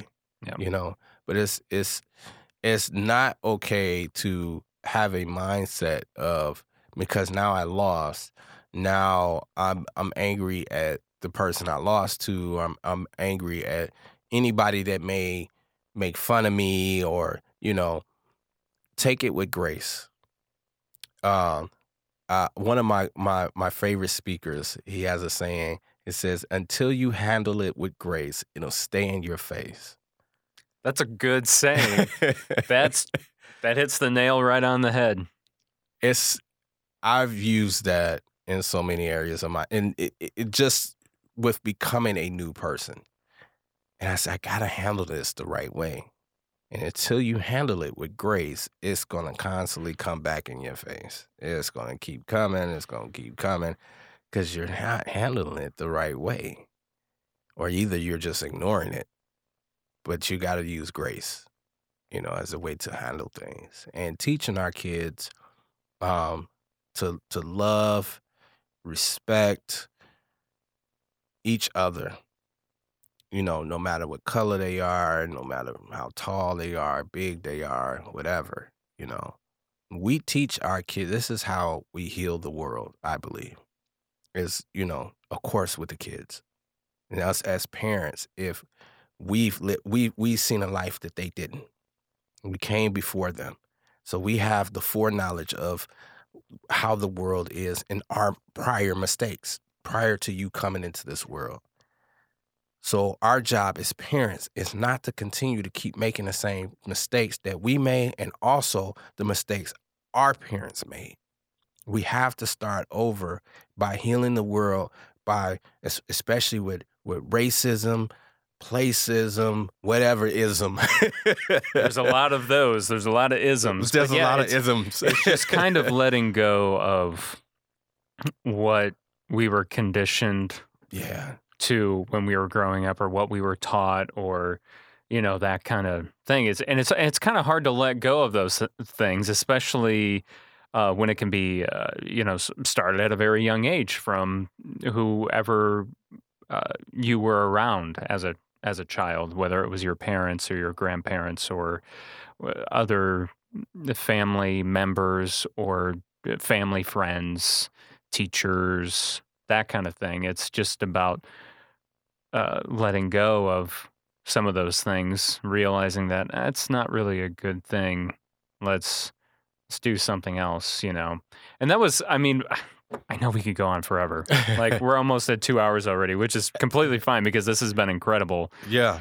Um, but another thing I did wanted to ask you is, what do you, what are some things in your mind that uh, we can all do to have a more of a a unified community with within the Kankakee area? You know, because obviously we've we've got all these communities within the community. You know, Yeah. I mean, you've you've got the Hispanic community, the Black community, the you know all Yeah. these um, communities, and um, it- it's always to me, and, and that's fine. Like we can always be within our own communities, but I still feel like there needs to be more unity Yeah. um, in certain areas. Um, I think when when Kent and I were talking, I don't remember if we talked about this on mic or off mic, but we were talking about how we can, you know, have our own communities, but we still need to be more than happy to come together whenever it's necessary or whenever uh, not even when it's not necessary. Like just we need to be uh, happy to come together at any time Yeah. to to celebrate whatever it is or if it's not a celebration uh, a remembrance or an issue in the community like we need to be On one accord. on one accord and be able to come together to cry, to laugh, to all of those, all of those things. So, what, what do Yeah. you think would help Kankakee be more unified? Um, What what things have you know you seen or witnessed as a black man growing up in Kankakee? You know that you know because obviously I don't know what that's like. yeah. You know, I have no idea what that's like. I Yeah. the the older I get, the more I realize how damn lucky I am yeah. just for the opportunities that life has presented me because I came from a family that's been here for generations and generations, but also came from a family that did not have the hardships as other families that have had to come here and start a life. Yeah. You know, Yeah. It's we we have to start by of course I'm I'm I'm a person of I, I, I like looking at history, but I don't want us to use history as a place to say, well, we had to go through this. Like I get it, you know, like and for me as a black man, it does get tough, you know, um, when when people don't remember or they don't uh, when they do look past history of what we have suffered. But here's the here's the thing, as as a as a black man, and in, in the black community, we can't use that forever. You know, at some point, just like all things, we have to move past. We have to move past and no should it be like, hey, that was like so many amount of years ago. Just forget about it. No, it's not forgetting about it. It's remembering it and saying, let's not let this happen again. How can we not let this happen again? That it it falls into a place where um if we see a a black man killed on uh, uh, social media by the police, the first thing we say is that it's it's it's it's uh, racism, you know. And now, of course, the black community, the brown community, you know, whatever are mad. And we're like, hey, you know, this cop was racist, this person was racist, you know, motivated. First of all, we don't know that. I, I hate that notion that if a white person kills a black person, it was racially motivated. It's not true. Not all the time. Um, one thing that um, uh, Aaron Clark had did this, did the uh, the police stop uh, simulator. The police department did. A, Okay, yeah, that was not too long ago, right? Yeah, the, yeah. the the police stop simulator. So I I participated in that actually. Okay, So you would be a perfect contestant. yeah, and let me tell you something. It's it goes through a, a a a a simulation of you're the police officer. They give you these different scenarios. They give you a gun and everything, and you're walking up to the car. You got to respond. You have to. You have this big screen that you're looking at, and you have to assess the situation. And the the, the person that's one of the police officers controlling the responses and how the person will respond. In some situations, there would be, uh, you know, the you you come up to someone and they're arguing with you and they're like, "Why you pull me over? Why why did this happen?" You know, you know, blah blah blah. And and once in my situation, the guy had a gun on his passenger seat, and I was walking up to the car. And he was like, "What you want?" And he had his hand out the window with his ID or whatever, but he had his hand like this on the gun. So they paused it and they were like, You didn't see that gun? I'm like, No, I didn't see the gun, you know. And that right there could have been a a a a fatal mistake. And it was another scenario where I actually killed the guy. You know, because he he he he fidgeted too much. And I was like, hey, get back in your car. He was starting to get out of his car. He was mad. He was like, man, you shouldn't have pulled me over. Why you pulled me over? He was really, I said, calm down, sir. Calm down, calm down. And now I've I've pulled my gun. I have pulled my gun. I have no police training, mind you. No police training. Not an officer. But my first instinct and seeing him getting out the car and moving towards this is a sim, it's not even a real life situation. But I have to take it as that. Yeah, it's it's human instinct. You want to protect yourself. It's human instinct. I shot this guy like seven times. And then the officer afterward, they'll ask you, say, why did you shoot him so many times? And I was stuck at that question. I said, I don't know. I just kept squeezing. He was like, well, you didn't think to just shoot one time? Maybe, maybe shoot at his knee and just take his knee out. I said, that would probably been a harder shot for me to shoot someone's knee. I probably would have missed. So you shot him in his chest, the biggest part of his body, to make sure he went down. I'm like, well, yeah, because even when I was shooting that many times, I missed a lot. so we know you're not a good shot. I'm not a good shot. I wouldn't be a good shot either, honestly. But the, the the the the moral of the story is is that when people are like, well, why did that officer shoot that black man so many times? And you go through a simulator like that. When you're not an officer, this is why I have a new I, I've I've been had a newfound respect for officers, but that simulator helped me have a newfound respect for all officers of the law. I'm not in their position every day. I don't see what they see every day. I don't that's that's a nerve-wracking situation when someone is being very uh belligerent, their their you know, emotions is going up, they're they're yelling, they're moving, they're moving around. You want this person to be as still as possible because as I come up to the to the car, I don't know what's going on in your head. I don't know wh- how your day has been. And that right there alone has nothing to do with racism. It has nothing to do whether he's a police officer asserting his authority. He's protecting his life. It's period. He's protecting his life. And for us as a community, we have to understand that we're not in a lot of these positions. So I can't speak on a position of a mayor. I've never been a mayor. I can't say what I would do. A lot of people say, hey, I would do this, I would do this. But you've never been in that position. You've never been any type of of uh, in position of authority or position to make decisions, split decisions that will affect lives.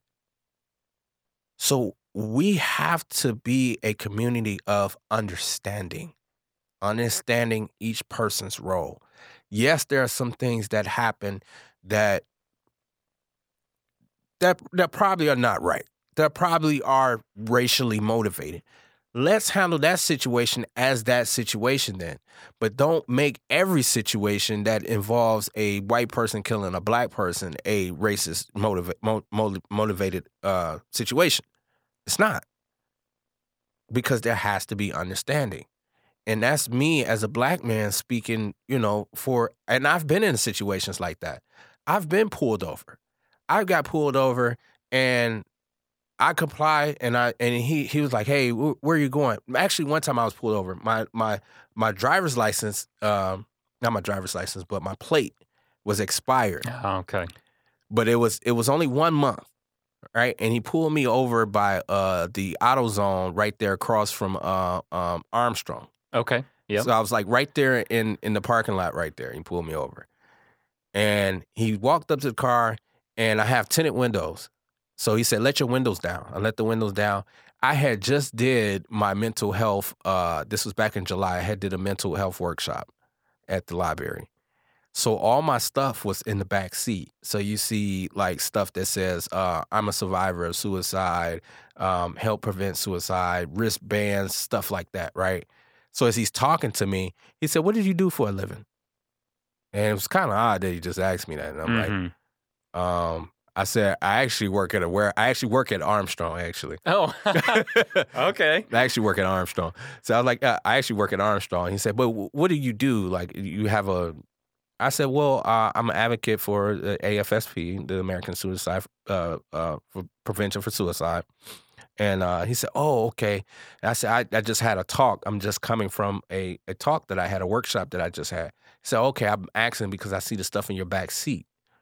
He said, well, thank you for the work that you're you're doing with spreading that awareness. Thank you. He said, you know what? Get that sticker changed, man. You go ahead. I got, you know, I, I got other things to do. But get that sticker. I'm just letting you know your sticker just expired if you didn't know. It's only a month. It was it was like due in June and it was Mhm. July. So he was just like, you probably didn't. But like things like that. And this was a white guy. This is a white police officer. Did I think he was racist approaching the car? No. You know, it's it's those times where we have to have that understanding that he's doing a job. He's he's doing his job. My sticker is expired. It's it's he's doing his job for whatever reason. You know what I mean? And certain things now that I look at when it, things happen like that, it happened for a reason. Especially for me, for a person that came from not liking police officers. yeah. so for me to have that good interaction with a police officer, Mhm. police are not all bad.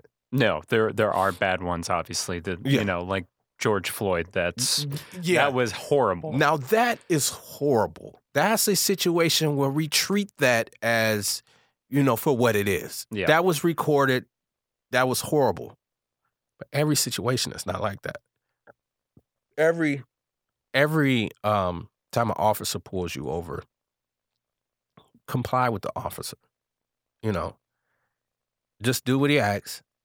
And nine times out of ten, you you're he he's just doing it like i say it's just it's about understanding and for us as a community we have to understand each other if we don't understand if we don't have that sense of empathy that's really what it is it's it's empathizing with the other person's uh, profession um, their life that they are a human being and they're just trying to make a living and they're doing what they like to do he became a police officer for a reason.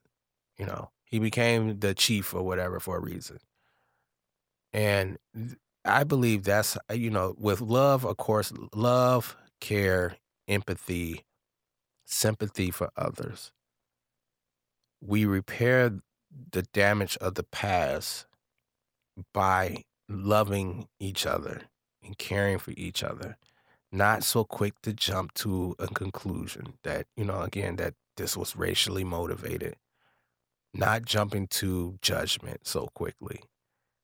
That's how we, the years prior to us, the, the, the 400, 500, whatever years that this community went through this, the Hispanics went through this, the whites went through this, whatever. I don't, I don't, I really don't like that, you know, that terminology with the color thing, you know. Yes. I, I, I hate that, you know what I mean? Because that's even in itself, because you're placing someone in a category. Yes. We're human. We're human beings because you have a different skin tone, different eye color, nose shape, whatever. It's a purpose that God made us different. It's a purpose for that. But what is not different is our heart, our mind, our blood. These things are the same. We still function and we still need water to survive. We still need oxygen. I don't know anything that's surviving without ox- oxygen. A human, anything that's Yes. that's a Yep. organic. You know, We all need the same necessities. we all need the same necessities. That doesn't change for anything. No. And we all get 24 hours. We all have the same amount of time, no matter who you are. I don't care if you're a billionaire, if you're uh, Bezos, or what's his name? yeah. Be- Jeff Bezos. yeah. yeah. Yep. He still gets 24 hours. Yep. That's his time. We all share the same thing. And that's our commonality. We we we share those commonalities with each other. And we just have to really just you know, just really just be understanding. I I, I can't you know say it enough, but it's just about understanding each other. It it really is uh, when you when you come to, when it comes down to it, it really is simple. And obviously, what you're saying is very simple. Understanding, you know, understanding and and we're all human. We're all trying to accomplish the thing, you know, the same things, happiness. Yeah. And we all need the same necessities, you know. So it it really comes down to being simple and uh, letting go of those conditioned thoughts and feelings from over the years, kind of letting them go. You know, uh, me being a, a white person fearing someone who has uh, a- color of skin, and then a person that has a color of skin having a fear of a, a white person. You know, I feel like that both has there's those fears. They the, those fears might be different fears, but there's still that fear there that maybe was conditioned by the people, like I said, you know, parents, elders of any sort. Yeah. You know. Ultimately it's it's And I feel like sometimes those conditions were sometimes doing those things without even without even realizing it. And it, it might not be it might not be a bad thing either. Um or uh, like a like something like being outrightly racist against someone else. Nothing like that per se, but just like small things. Uh just with our mindset, we think, you know, um uh, that other person of color is walking our way and you automatically kind of get scared like are they going to hurt me like Yeah. are they going to you know Yeah. The the best thing that we could do is you know, this is my philosophy of life is is don't don't take everything so serious. You know, get along with try to get, try to try to get along with with everybody. As and and that could be different ways. You know what I mean? It doesn't mean like I have to kiss your butt or anything. you know? yeah right But- right yeah exactly I'm my my goal is to get along with you. Yeah. Well Yeah. i'm getting along with you just fine right now honestly this is this is awesome this is really great i'm honestly i am so grateful for your time and sharing your story uh, so in depth and literally getting teary eyed hearing some of these things. Like honestly, thank you, Man, thank, you so much for for all the work that you're doing, and you've got my full support. Thank you. know, and I- Thank you. I I think what you're doing is is much needed, and whatever I can do to help, you just let me know. So I'm I'm I'm grateful for the Kankakee podcast. You having me on and, and running into you at the kickball. yeah, I hope uh, I hope that'll come back next summer. you Yeah, know. me too. I'm Yeah. gonna be ready though. I'm gonna do We- my stretches. maybe maybe you and I will have uh, what do they what do they call that um, con- conditioning training or uh, what tra- yeah, yeah, like uh, con- yes, conditioning. conditioning yeah. Yeah. we'll have a we'll have a con- some conditioning sessions uh, to get us ready for you know the big kickball game the the big game, right? And, yeah. and so we ended up okay, to to get back to just real quick. So there was two games uh, that that we played that day, and it was you know first it was adults versus the kids, which the adults won that one. We we, won. we won that one. won. But then the second game we played that day, we mixed everyone up. So it was it was uh, you know uh, teenagers and adults, and then another team of teenagers and adults. I think I, I, I can't remember if we were on the same team or on separate teams. I think we might have been on separate teams. I think we was on separate teams. I think you were on you were on Kent's team, right? Yeah, I was on Kent's team. And I was not. So, but I think you guys are the ones that won. I believe so. Yeah. So the I team I so. was on lost. And but we were only going to like five, I think. At that Yeah, time, it was- like, right, it really was- short. yeah. yeah. It was cut really short. But yeah, we're gonna be ready next summer. We're gonna have uh, conditioning uh, camps or work days. Yeah, we're we're gonna start in the spring. We're gonna have to start like yeah, we're gonna have to start as early as possible. You start know. as early. So like when the summer comes, yeah. oh man, we're we're ready. Yeah, we'll start, uh, you know, middle of March, beginning of April, I think, in order to be ready. That's perfect. That's perfect time. Yeah, and we're going there and just like really tough and destroy those kids. And we're like, like, well, these guys been training. They, they won't know what hit them, man. And- oh, they won't know. They won't know. We're gonna come in and just just destroy.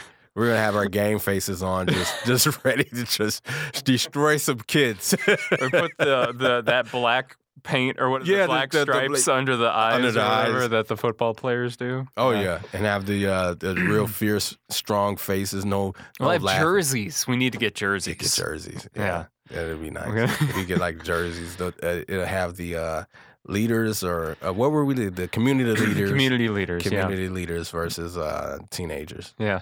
Yeah. I'm glad we're getting this all planned out now because it's going to take some time to oh yeah. to get this all together. You, me, Kent, and, and the mayor, and well, we'll- Kent we'll had knee a- pads on, so we know he's got. That's well. I remember him talking when he was on uh, the podcast. I remember him talking about his, he him like having bad knees or something from. oh really? I think I, if I remember correctly, from I don't know if it was from playing basketball or or other injuries, but I thought him saying he, he said something about his knees are yeah. kind of shaky. Yeah.